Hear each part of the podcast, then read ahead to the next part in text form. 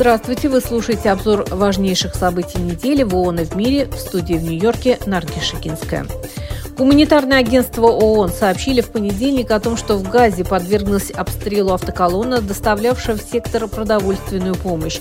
Тем временем 800 правительственных чиновников из западных стран опубликовали в выходные открытое письмо, в котором осудили поддержку войны своими правительствами.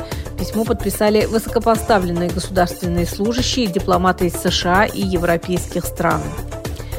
Генеральный секретарь ООН Антонио Гутерреш назначил независимую группу для проверки в отношении Ближневосточного агентства по делам палестинских беженцев БАПОР. Экспертам группы предстоит определить механизмы и процедуры, которые агентство в настоящее время использует для обеспечения нейтральности и реагирования на обвинения, а также выяснить, как эти механизмы применяются на практике.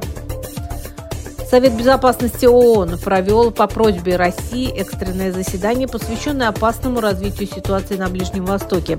Мы являемся свидетелями почти ежедневных инцидентов в регионе, сказала замглавы ООН по политическим вопросам Розмари Ди Карло.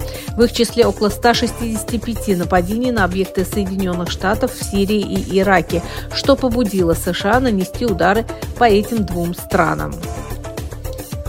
Специальная докладчица ООН по вопросу о пытках Элис Джилл Эдвардс призвала правительство Соединенного Королевства предотвратить экстрадицию Джулиана Ассанжа в Соединенные Штаты Америки.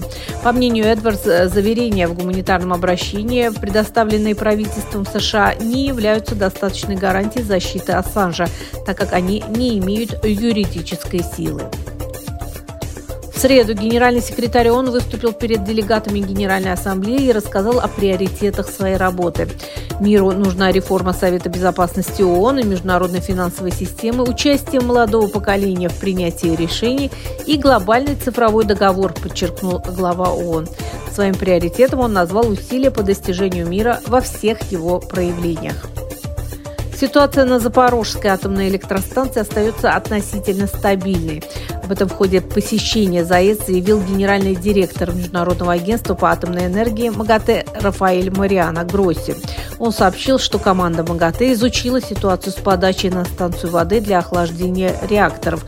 В ходе визита также обсуждались вопросы, связанные с численностью и компетентностью персонала ЗАЭС. Комитет ООН по правам ребенка опубликовал в четверг свои выводы после рассмотрения докладов ряда стран, включая Россию.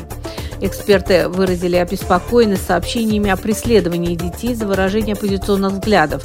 Комитет призвал положить конец политизации и милитаризации школ и обеспечить, чтобы школьное образование было направлено на подготовку детей к ответственной жизни в свободном обществе. Это была цитата. Верховный комиссар ООН по правам человека привлек внимание израильских властей к тому, что снос всех зданий в секторе Газа в пределах километра барьера между Израилем и Анклавом для создания буферной зоны противоречит Женевской конвенции и может считаться военным преступлением.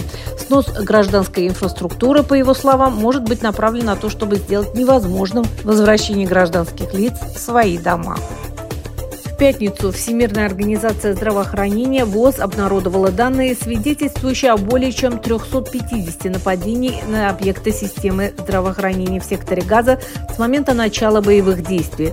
В результате подобных инцидентов в период с 7 октября погибли 645 человек и еще 818 получили ранения.